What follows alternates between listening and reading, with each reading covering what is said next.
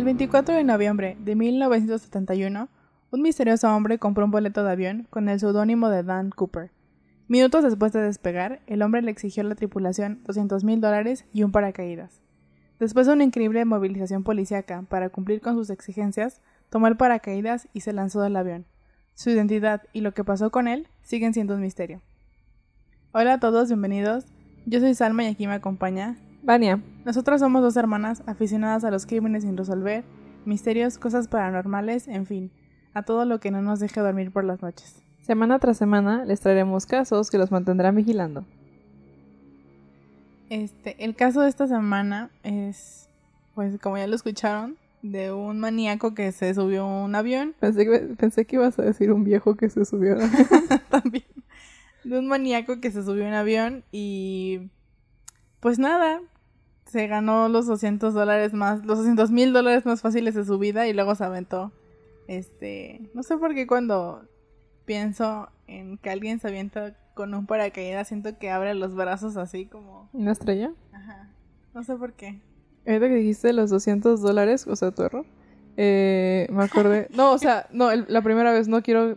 Es que yo entiendo que dijiste 200 mil dólares, pero primero dijiste 200 me acordé que estaba leyendo una lista de venganzas de personas y había un chavo que dice que tenía un tío que siempre fue súper malo con él y luego se dio cuenta de que su tío, o sea, mientras fue creciendo se dio cuenta de que su tío tenía una adicción y luego un día por andar de menso en internet descubrió que había una página así de que los más buscados, no sé. Y tipeó el nombre, o sea, se puso a revisar la lista y resultó que salió su tío, entonces él sabía dónde vivía el tío, marcó, mandó un mensaje anónimo a los más buscados no eran los más buscados, pero eran buscados por la policía porque tenía cargos por robo. Me capturaron al tío y luego le mandaron un mensaje al chico así de que en tal oficina postal, bajo tal seudónimo, te, acabamos de mandar 200 dólares de compensación por entregar a esta persona. Y puso los 200 dólares más fáciles que me he ganado. Pues yo creo que se ganarían mucho más dinero si alguien este, logra identificar a, al señor, al Dan Cooper. Que bueno, seguramente ya falleció. Eh, pero lo vamos a descubrir más adelante. Así que pues... Antes de, antes de empezar tengo un public service announcement. Y es que si no han leído los más recientes hallazgos del paso Diatlov, Salmo yo estuvimos, Salmo y yo estuvimos todo el domingo hablando de eso. eh, a, un, a una de las personas involucradas en, el, en la investigación del paso de Aslop me parece que está involucrada. Y que además es especialista en nieve o una cosa así. Eh, esto va a sonar muy estúpido, pero en 2013 vio Frozen y le pareció impresionante la forma en la que animaron la nieve. Se le ocurrió llamar a los animadores, tuvieron una cita, eh, muchas cosas y resultó al final que le dieron el código para él mismo animar nieve. Entonces eso le permitió hacer como un como una representación de lo que pudo haber pasado en el paso de Atlov. Y pues nada, que la conclusión a la que llegó a través de todo este estudio gracias a Frozen fue que muy probablemente lo que sucedió es que hubo una un deslave, una ¿cómo se llama? Una avalancha y pues más que estar escapando de una criatura o del ejército ruso, pues están probablemente escapando una avalancha. Y pues la nieve cuando cae a esa velocidad es como un proyectil, entonces eso explicaría como los golpes que tenían. Y Salma creo que dijo algo acerca de, eso. Yo había leído otra, eh, o sea, no sé, lo leí en, no sé si en, sin embargo, no me acuerdo, o sea, en un portal de noticias. Y era como otra versión, no sé, como sí existen dos versiones, pero bueno, eran unos investigadores suizos o algo así que estaban, o sea, son, son expertos como nieve y en climatología o como se diga y todo eso. Entonces lo que ellos concluyeron fue algo muy similar a lo que dijo Vania, que provocaron una avalancha y es una es un tipo de avalancha muy específico y no recuerdo el tipo, o sea, el nombre, pero que probablemente cuando ellos instalaron su, su casa de campaña, eh, pues provocaron en el suelo una alteración, entonces eso fue lo que finalmente provocó la avalancha. Y eso, como dijo Vania, pues explicaría las, las heridas, los golpes que tenían Pero no explicaba, este, ellos mismos lo reconocían, que no explicaba pues eh, que faltaran, a uno le faltara la lengua, a otra niña le faltaran los ojos y esas cosas. Aunque yo creo que fueron, que pudieron haber sido animales, pero pues sí, que están como más cerca de, de resolver y de saber exactamente qué fue lo que pasó, pero creo que ya hay muchas teorías que dicen que pudo haber sido una avalancha y por el terreno en el que estaban, pues pudo haber sido una avalancha muy, muy fuerte, no sé cómo decirlo. Así que, yay, episodio 1 resuelto. Nos faltan 31 episodios. Uh. Pero bueno, eh, ya dejo que Salmita empiece a hablarnos de Biddy Cooper. Bueno, pues hacia las 4 de la tarde del 24 de noviembre del 71, un hombre que se hacía llamar Dan Cooper entró en el aeropuerto internacional de Portland y compró un billete, bueno, un boleto de ida al aeropuerto de Seattle Tacoma por 20 dólares. Se le asignó un asiento del pasillo, el 18C, para el vuelo de las 16.35 horas. Yo propongo que la próxima vez que volemos tomemos el 18C y consecutivos en honor al viejo que se llevó 200 mil dólares de un avión. El avión eh, ese día llevaba 36 pasajeros, más el piloto, el capitán William Scott, el primer oficial Bob Rat el ingeniero de vuelo H.E. Anderson y dos asistentes de vuelo, Tina Muglow y Florence Schaffner. Sí. Cooper, un hombre blanco de mediana edad, sin acento, con traje oscuro y corbata, no llamó la atención al embarcar el vuelo. Tras el despegue, Cooper eh, entregó a una de las azafatas, que se es esta um, Schaffner, no puedo decirlo. ¿Por qué no le dices Florence? Bueno, a Florence le entregó una nota. En aquella época los hombres que viajaban solos solían pasar algunas veces pasar números de teléfono o de habitaciones de hotel a las, a las azafatas, así que Florence se guardó la nota en el bolsillo y la ignoró. Dijo otro viejo rabo verde. Dijo, ay niño, ya vete. La siguiente vez que pasó, Cooper le hizo un gesto para que se acercara. Y ahí fue cuando le dijo que mejor leyera la nota y le advirtió que había una bomba, señalando con la cabeza su maleta.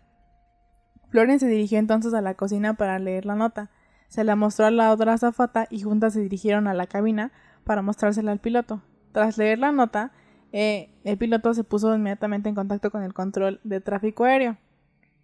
Este a su vez se puso en contacto con la policía de Seattle, que informó al FBI, y el FBI hizo una llamada urgente al presidente de la aerolínea, Donald Nairop, quien dijo que debía cumplir las exigencias de Cooper. Sin duda, Nairop quería evitar la publicidad negativa por una catástrofe de este tipo, eh, por lo que una catástrofe de este tipo podría acarrear. Ya me imagino a todos corriendo en el avión tratando de que los iba a decir pacientes, que los pasajeros no se alteren. Ya sé, aparte cómo le haces como para que no se alteren. Sí, yo me alteraba cuando trabajaba en el hotel y pasaba una mínima cosa. Ahorita me acordé, saliendo mucho de tema, hay un video que, que la otra vez vi de un avión que se supone que se iba a estrellar. Entonces, pues ya saben que hay muchos protocolos cuando un avión se va a estrellar y que hay como este posiciones en las que te tienes que, que colocar para que no te lastimes tanto si se estrella y todas esas cosas. Entonces, de verdad es un video que da pánico porque están los está un asistente de vuelo diciendo como, vamos a hacer, pero está claramente asustado, o sea, asustado. Y todo el mundo pues está poniendo... La baña. sí, está poniendo así las rodillas y bajando la cabeza y todo. Y se escucha detrás como los otros asistentes, les otros asistentes, no me entendieron, este, pues diciendo lo mismo como, ¿no? Las posiciones que deben hacer y así. y el video son como, no sé, 15 segundos de, bueno, 30 segundos, no sé, es cortito. Y de repente nada más escucha que el capitán toma el... ¿El mando, el control? El, control, el interfón y dice como, caballeros, damas y caballeros, no se preocupen, todo está bajo control. O sea, los...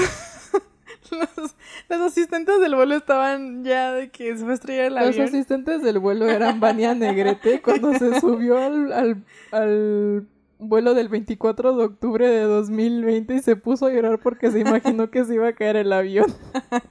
Así estaban. está muy chistoso porque es- hay mucho pánico y imagínense que les digan, oigan, se va a estrellar su avión, colóquense en, pues en la posición de estrella De muerte. y al final, este, no, todo está bien. Pero bueno, siguiendo con el... siguiendo con el Cooper, eh, Cooper dio instrucciones a la azafata para que le devolviera la nota, receloso de las pruebas potencialmente incriminatorias, y es por ello que se desconoce el texto exacto de la nota. Esta nota, pues nada más se puede conocer. Ya solo existe en la memoria de Exacto. Florence. Entonces Florence recordó que la nota escrita a mano con tinta exigía 200 mil dólares en efectivo y dos juegos de paracaídas. Eh, Cooper quería que sus artículos se entregaran al llegar al aeropuerto de Seattle Tacoma y afirmó que si no se cumplían es- estas exigencias, haría explotar el avión. Todos los que leyeron la nota coincidieron en que contenía la frase, lo cité en inglés porque en español no supe cómo ponerlo, pero era no funny business, o sea, como no hagas nada, lo que te vayas a arrepentir. Como no hacer trampa, ajá. Exacto. Cooper se trasladó junto a la ventanilla para que cuando Florence regresara se sentara eh, en su asiento del pasillo, o sea, al lado de él. Entonces abrió la maleta lo suficiente para que ella pudiera ver los cables y dos cilindros, que podrían ser cartuchos de dinamita. Que bien podrían ser dos Pepsis con un cable que le sacó a su tele, a su, perdón, a, A su, su coche. Y a Exacto, yo también pensé lo mismo. A continuación le indicó que volviera a la cabina y que dijera al piloto que se mantuvieran en el aire hasta que el dinero y los paracaídas estuvieran listos. Tras recibir el mensaje, el piloto anunció por el intercomunicador que el avión daría vueltas antes de aterrizar debido a un problema mecánico. La mayoría de los pasajeros desconocían en ese momento el secuestro. Los pasajeros, ay, qué chistoso, ¿no? Que estamos como dando vueltas. Como en la Ciudad de México, cuando te dan tres horas vueltas porque no hay para dónde estacionarse. Cooper fue muy preciso en sus demandas de dinero. Quería los 200 mil dólares en billetes de 20 dólares, que pesarían alrededor de 21 libras. Eh, si se utilizaban billetes más pequeños, se añadiría peso extra y podría ser peligroso para su salto en paracaídas. Los billetes más grandes pesarían menos, pero serían más difíciles de pasar. Incluso especificó que quería billetes con números de serie aleatorios, no secuenciales. Los agentes del FBI le dieron billetes con números de serie aleatorios, pero se aseguraron de que todos ellos empezaran por la letra clave L. Oye, a ver. Estoy un poco confundida. Si ellos estaban en el aire, ¿cómo es que le pasaron el dinero? Ahí va. No, es que dijo que ellos Cuando iban a aterrizar en ¿no? Seattle. Y entonces cuando aterriza- aterrizaran, ellos, el FBI, iba a, a Entregarle el dinero. dinero. Y pues ahí va, ahí va, que, que pachó en ese momento. Ah, ok, es que me confundí porque está hablando de, de aventarse. Se los y iban a disparar con una resortera. Iban- solo iban a disparar con esos cañones de camisetas. Este, bueno. Adquirir los paracaídas fue mucho más difícil que reunir los 200 mil dólares.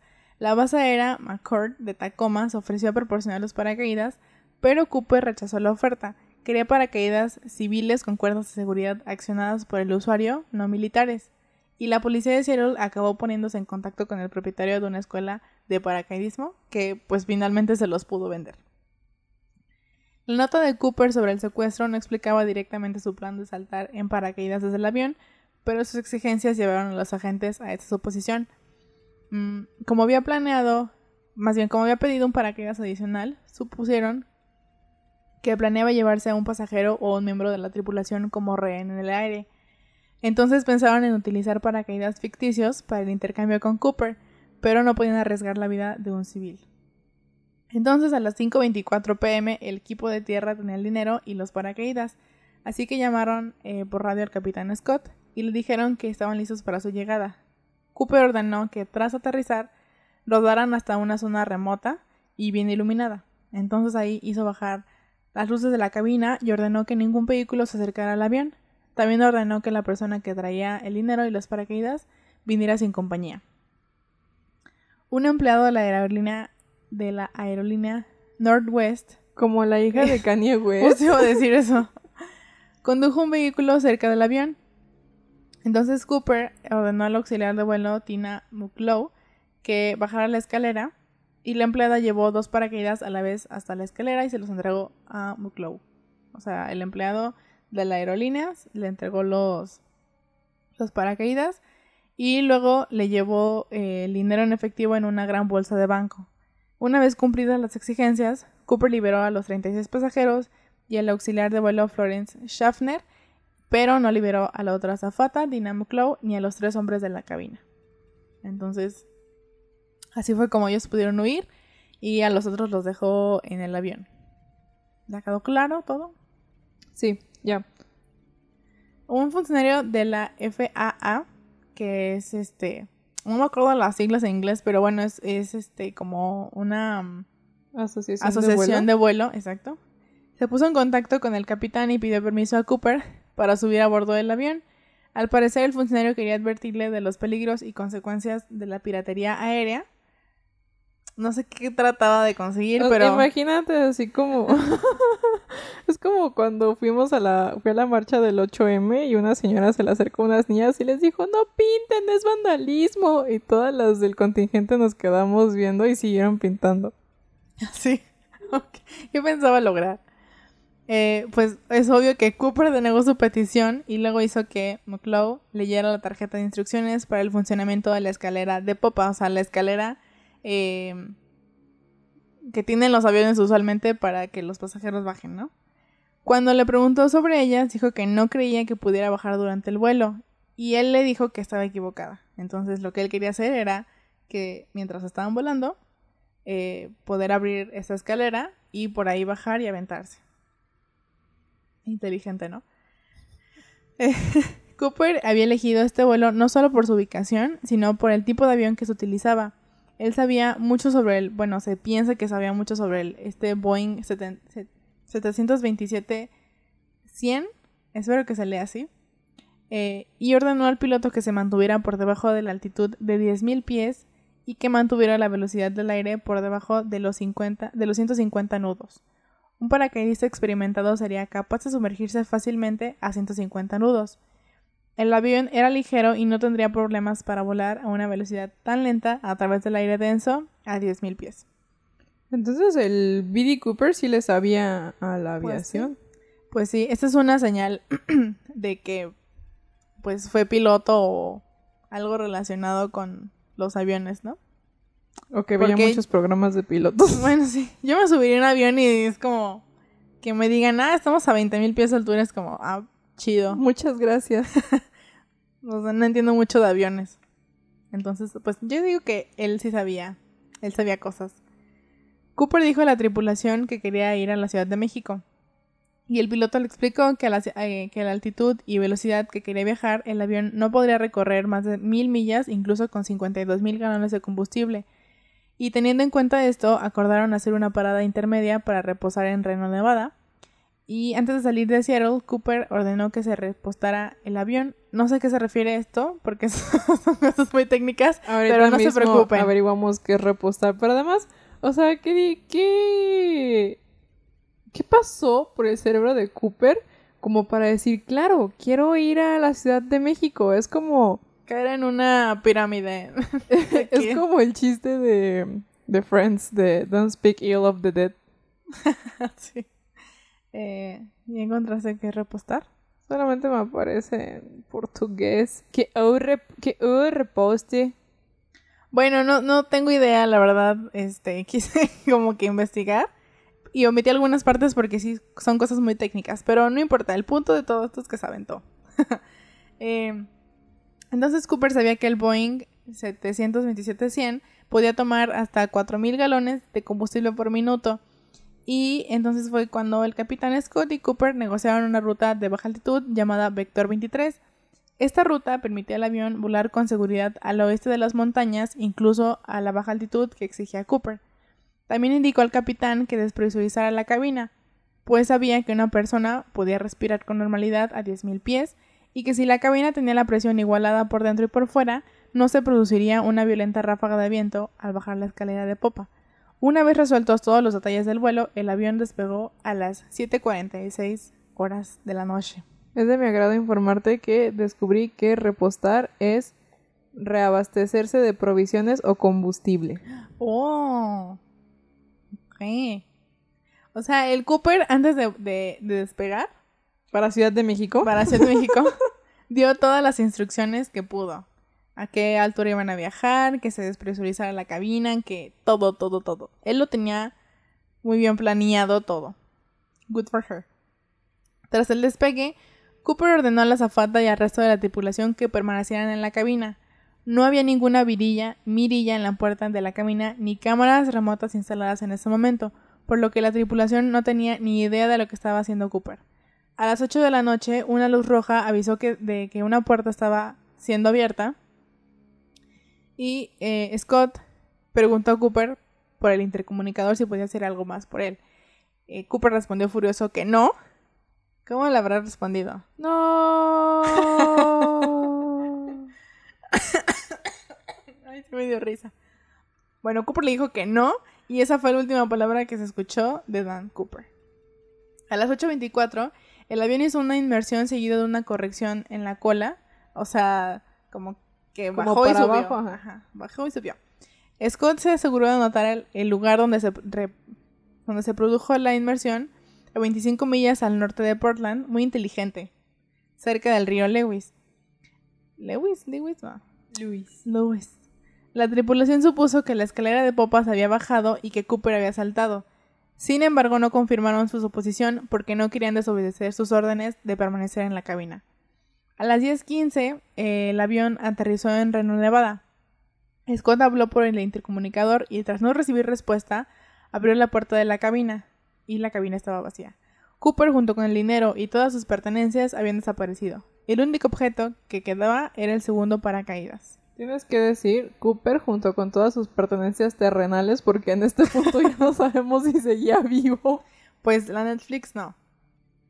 Este, espero que les haya gustado mi, mi Buenas noches. paseo histórico. Es que no, miren, no hay mucho que decir porque eh, como fue un caso que tomó el FBI, hay muchas cosas que todavía no se han dicho y bueno, en la mañana estaba leyendo y por eso quise hablar de este caso, que uno de los sospechosos más importantes o más grandes eh, de este caso había fallecido. Ya falleció como a los 94 años. Entonces, siento que como muchas de las personas sospechosas pueden seguir vivas, el FBI como que no ha dicho muchas cosas. Entonces, pues nada, les voy a contar ahora lo que pasó. Nos tendremos que esperar a 2034 cuando el FBI libere una de las historias, así como apenas liberaron algo del paso de Atlow. Exacto. O cuando encontraron al... ¿Cómo se llamaba este? El asesino de la... No, el hijo de Sam, Del de ¿no? Golden State. Ah, el Golden State Golden State Bridge. Killer. Ah, bueno, nadie volvió a saber nada de Cooper. Pobrecito. ¿Tienes COVID por qué has tosido tanto? Es que estoy muy emocionada y estoy hablando mucho. Nadie volvió a saber nada de Cooper y todas las investigaciones posteriores no pudieron demostrar si sobrevivió o no a su salto. Durante el secuestro, la policía intentó seguir el avión y esperar a que alguien saltara. Aunque en un principio utilizaron aviones de combate F-106, esos aviones construidos para ir a altas velocidades de hasta 1500 millas por hora re- resultaron ser inútiles a velocidades tan bajas. Y la policía recurrió entonces al Lockheed T-33 de la Guardia Nacional de Aire, pero antes de que pudieran alcanzar al avión secuestrado, Cooper ya había saltado. Muchas gracias por decirme todos los nombres de los aviones, pero para mí es como esperar al Uber y que me diga que viene por- en un Honda Civic 336. Ya Eh, sé. el otro chiste que iba a decir es que me imagino a los policías viendo el cielo esperando el momento en el que cayera Cooper, así como ese vain de la rana René que cae de un edificio y todo el mundo está como, "¡Ah!". Ah, no, ese es otro. ese es otro, pero sí grita algo. Sí. Así estaban todos. Me imagino a los, oficiales de la policía como esperando simplemente que saltara alguien en la estrella con su maletín. Eh, las inclemencias del tiempo de esa noche impidieron a la policía registrar el terreno hasta el día siguiente. Ese día de acción de gracias y durante varias semanas después, la policía realizó una búsqueda exhaustiva que no permitió encontrar ningún rastro del secuestrador ni del paracaídas. La policía comenzó a buscar en los registros criminales el nombre de Dan Cooper, por si el secuestrador utilizaba su nombre real, pero no obtuvo suerte. Aparte, ¿en qué momento se les ocurrió? O sea, sé que está bien intentarlo, pero ¿quién pensó como que de verdad iban a poder atraparlo con su nombre real? Pues nada, no, no quisieron perder esa oportunidad. Yo me hubiera registrado como Regina Falangi. Falangi. Em, bueno, como dato curioso les, les puse esto que uno de los primeros resultados tendría un impacto duradero en el caso, pues se descubrió un registro policial de un hombre de Oregon llamado D.V. Cooper y se le consideró como posible sospechoso. Aunque la policía lo absorbió rápidamente, un miembro de la prensa, ansioso y descuidado, confundió accidentalmente el nombre de ese hombre con el alias eh, del secuestrador. Y este simple error fue repetido por otro reportero que citó esa información y así sucesivamente, hasta que todos los medios de comunicación utilizaron el pegajoso apodo y así el Dan Cooper original pasó a ser conocido como D.B. Cooper durante el resto de la investigación. O sea, como lo que pasa hoy en día con Facebook. Ajá. Pero pues realmente es Dan Cooper, como se registró este hombre cuando compró el boleto. Eh, y pues es de mi agrado informarles que los cargos por piratería aérea se presentaron en el 76 y siguen vigentes. O sea, no tenían a nadie, pero dijeron como, "Meh, pues vamos a ponerle cargos, pues si algún día aparece. Y siguen vigentes. Entonces, si lo encuentran ahorita, pues ¿Te lo podrían imaginas llevar que lo encuentren? Cadena perpetua y el D.B. Cooper vive un día en prisión. Pues así le pasó al Golden State Ah, Killer. sí. Tiene como 80 años y lo condenaron a cadena, perpet- a cadena perpetua. y- Pero bueno. Eh, y eh, uno de los, de, las, de los hallazgos más importantes que se tienen en este caso y que se sigue investigando es lo siguiente. El 10 de febrero de 1980, un niño de 8 años encontró en el río Columbia fajos de billetes de 200 de 20 dólares con números de serie que coincidían con los del alijo de Cooper. Eh, algunas personas creen que esta evidencia ayuda a aportar la teoría de que Cooper no sobrevivió. El descubrimiento de estos fajos dio lugar a nuevas búsquedas en esa zona. Sin embargo, la erupción del monte St. Helens el 18 de mayo del 80 probablemente destruyó cualquier pista que, se queda- que quedara sobre el caso Cooper. No. Y pues em, lo interesante de, de estos billetes, además de que son como una pieza de colección, este, pues es que se encontraron en el río y hay algunos estudios que, que pude leer que indican que, bueno, hay gente que piensa que no cayeron el día que Cooper se aventó del avión, sino que son de tiempo después. Entonces, está muy extraño porque aparte el, este río está un poco, no sé cuántas millas, ¿no? Cuántos kilómetros después del lugar donde se piensa y es donde es más probable que haya caído eh, el D.B. Cooper. Entonces, está muy interesante porque es como lo único que prueba que sí cayó, pero pues no se recuperó todo el dinero.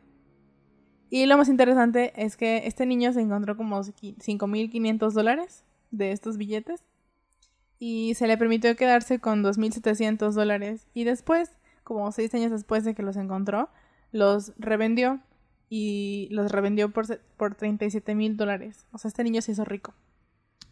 Tengo dos comentarios. El primero es, ya me imagino mi casa del futuro llena de billetes de colección de D.B. Cooper y el retrato del Zodiaco. Y mi otro comentario es, cuando dices, teoriza que sí cayó, ¿cuál sería la, teo- la otra teoría que logró volar y O sea, establecerse en el aire? La teoría es que cayó, pero se murió. Y la otra teoría es que cayó, vivió y se llevó su dinero. Por eso la gente piensa que se murió porque el dinero está ahí, pero no está completo el dinero, no encontraron el paracaídas y no encontraron pues ningún cadáver. que digo, pudo haber pasado muchas cosas, ¿no? Pero por eso mucha gente piensa que no sobrevivió porque el dinero o parte del dinero se encontró ahí. Voy a empezar a practicar para hacer un asalto a un avión. Mm, mejor no. Bueno, a lo largo de muchos años, muchas personas han confesado ser Dan Cooper. El FBI ha examinado discretamente algunos de estos casos, pero aún no ha encontrado nada útil. eh, se cotejaron las huellas dactilares de los que confiesan con las huellas desconocidas recogidas en el avión secuestrado, pero hasta ahora ninguna ha coincidido. ¿Qué gana un desconocido con confesar que es D.B. Cooper? O sea, lo Pues van a mandar a prisión. O sea, sí, a lo mejor atención 20 minutos así de que en el periódico en primera plana. Pero no va a estar en prisión y eso no le va a gustar. ¿Por qué soy en prisión? Pues tiene cargos, ¿no? La- le presentaron en el 76 cargos por piratería de avión. Pues sí, pero si no encuentran la correlación, pues no lo van a mandar a prisión. Pero, a ver, si lo culpan, porque se supone, esta persona se estaría declarando culpable para que lo culparan y saliera en el periódico por decir algo, ¿no? O saliera en la televisión. Pero y si lo encuentran culpable, pues sí lo van a meter a prisión. No creo, porque también estaba leyendo que aparte de hoy, aparte de dejar huellas dactilares, dejó cabello. Entonces tienen ese cabello y esas huellas dactilares. Entonces si alguien se declara culpable, pues lo tendrían que comparar a fuerzas para poder arrestarlo. Entonces, digo, la gente, o sea, no tiene nada que perder la gente que dice como, "Ah, yo soy Dan Cooper.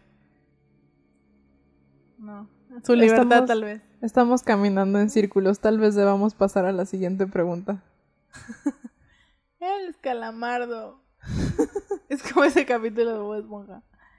Bueno. Eh, en agosto del 2011, Marla Cooper afirmó que Dan Cooper era su, tío L.D. ¿Su Cooper. tío? Su teo.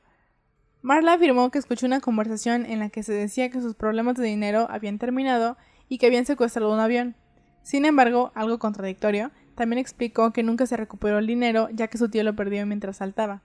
Aunque muchas personas han identificado a Dan Cooper como uno de sus parientes eh, perdidos, las afirmaciones de Marla Cooper parecen acercarse más a la verdad, pues una de las azafatas del vuelo incluso identificó a L.D. Cooper como una, eh, con un aspecto similar al del secuestrador. Esta teoría, sin embargo, sin- sigue sin ser eh, probada por las autoridades.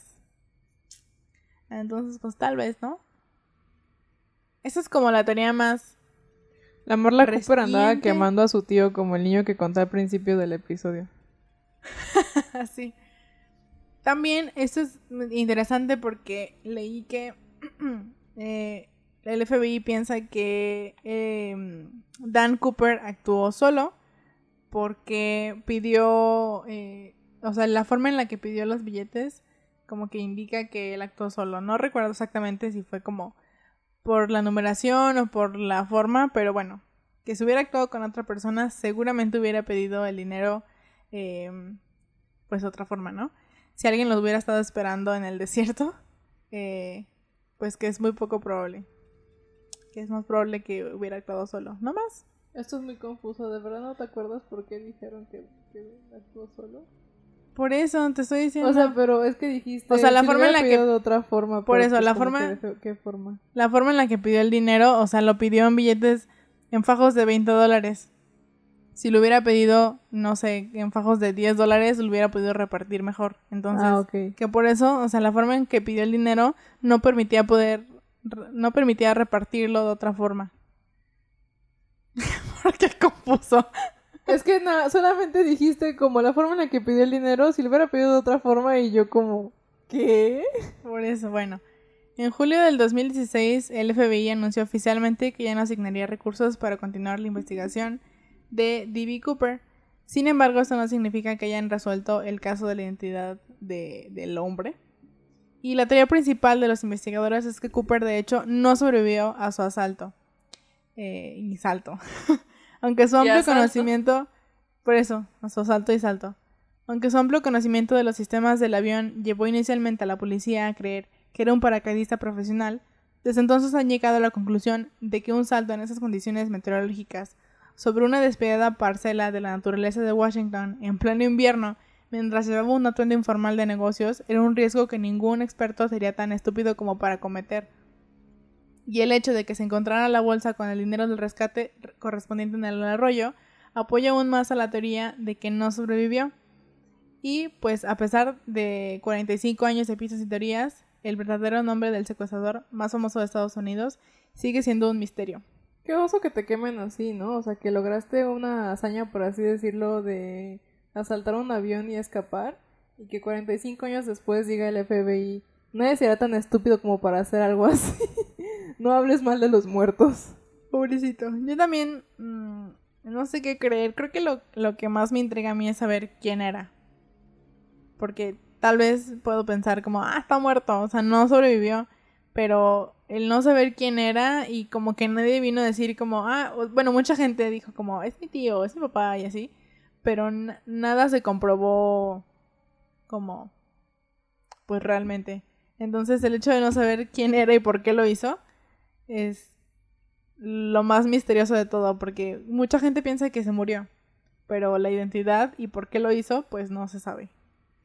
Ojalá un día pudiéramos saber si Billy Cooper quería 200 mil dólares para construirse un jacuzzi o si quería pagarle una cirugía a su mamá.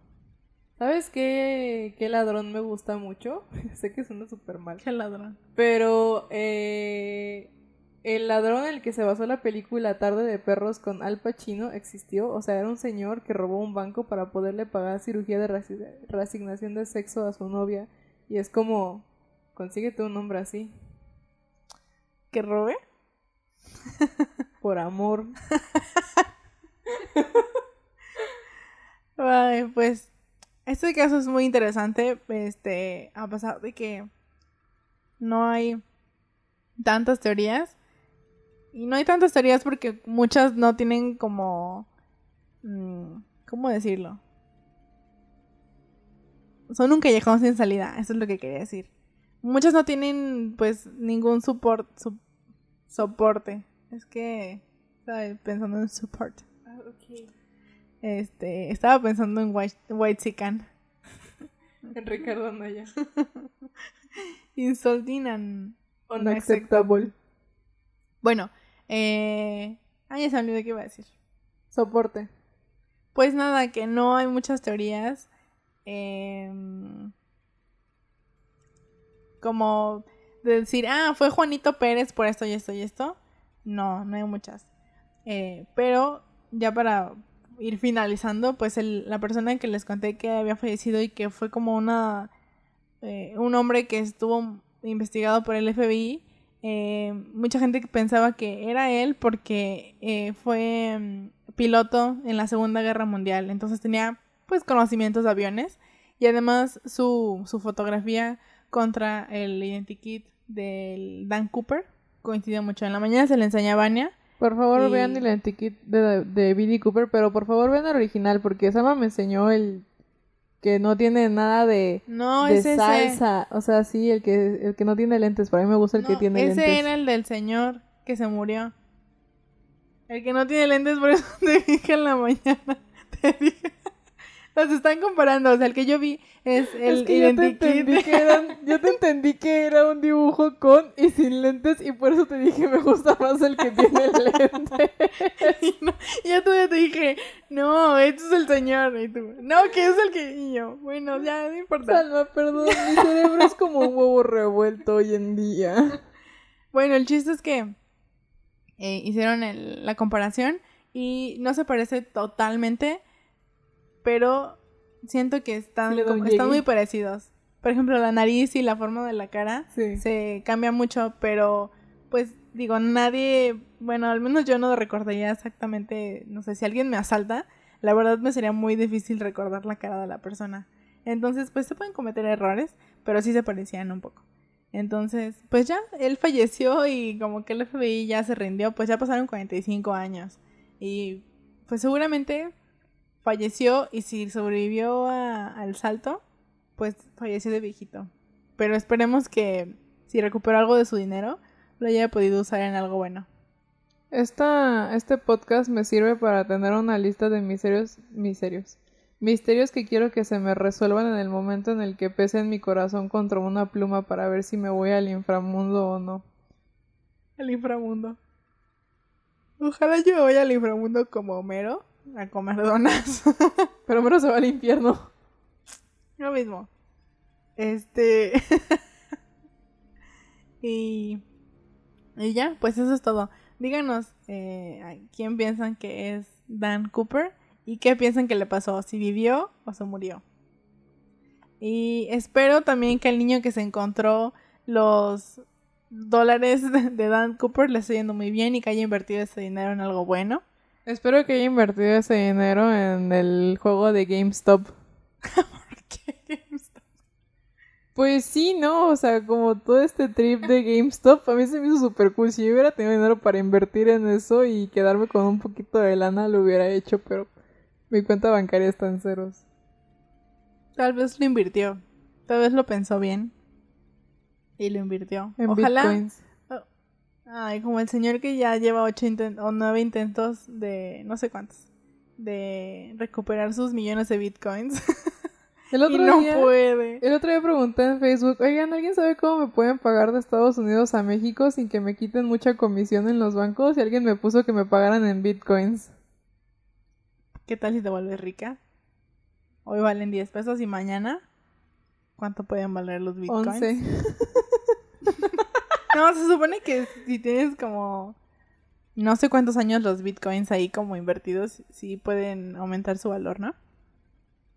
La verdad no, no sé mucho de Yo criptomonedas. tampoco, pero Tal vez me creo. ponga a estudiar. este, mejor ponte a estudiar quién es Dan Cooper. Bueno.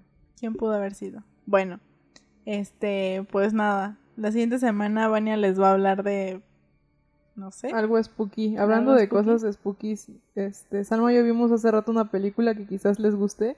Sí, es Ghost Stories. Historias de ultratumba, así se llama en español. Y, y, bueno, cualquiera de las formas en las que la quieran buscar, le agregan Martin Freeman a un lado, ya saben, el güey del Hobbit y de Sherlock. Y la verdad, o sea, no es, el- no, él, no es él el principal, pero sale. Y a lo mejor eso les facilita la búsqueda. Pero a mí se me hizo una muy buena película. Está muy spooky y siento que no es la. No termina como una típica película de miedo. Eh, tiene su chiste. Aparte es británica, entonces es un poquito de respiro de las películas hollywoodenses. Sé que sigue siendo gente blanca y así, pero sí es un poquito de respiro en cuanto a creatividad y narrativa. Sí, la verdad. No sé, me dejó como muy impactada, como. Oigan, Salma saltó encima de mí casi al No, final de la estaba- película. que sí me asusté. Es, es que le digo a que usa mucho los recursos típicos del cine de terror, pero al final cuando ya como vacilando todo, eh, no sé, es algo muy diferente. La verdad como que yo ni esperaba eso. Mind Y- blowing. Y, está muy buena, de verdad estás como todo el tiempo asustada, pero ya al final como que te deja... Es otro tipo de terror al final. A mí sinceramente se me entumieron las manos de tenerlas pegadas a mis orejas para no asustarme. Ah, yo sí salté en la última. salté como un TikTok de una señora. Es que no sé cómo explicarles mi TikTok, pero es una señora que la comparan con. ¿Cómo se llama? Ay, con esta película de una señora. Ay, no sé cómo se llama este personaje. No se preocupen porque ya pronto vamos a empezar a vernos a través de YouTube y ya vamos a poder, vamos a poner una pantalla verde atrás de nosotras y vamos a poner el video de la señora. Sí. Luego se los compartimos para que ustedes se puedan reír.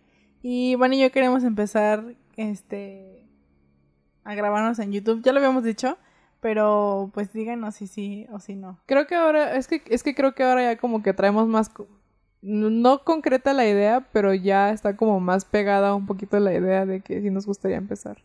Como en el YouTube y, monetizarnos y codearnos con...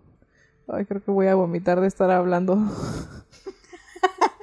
de los youtubers.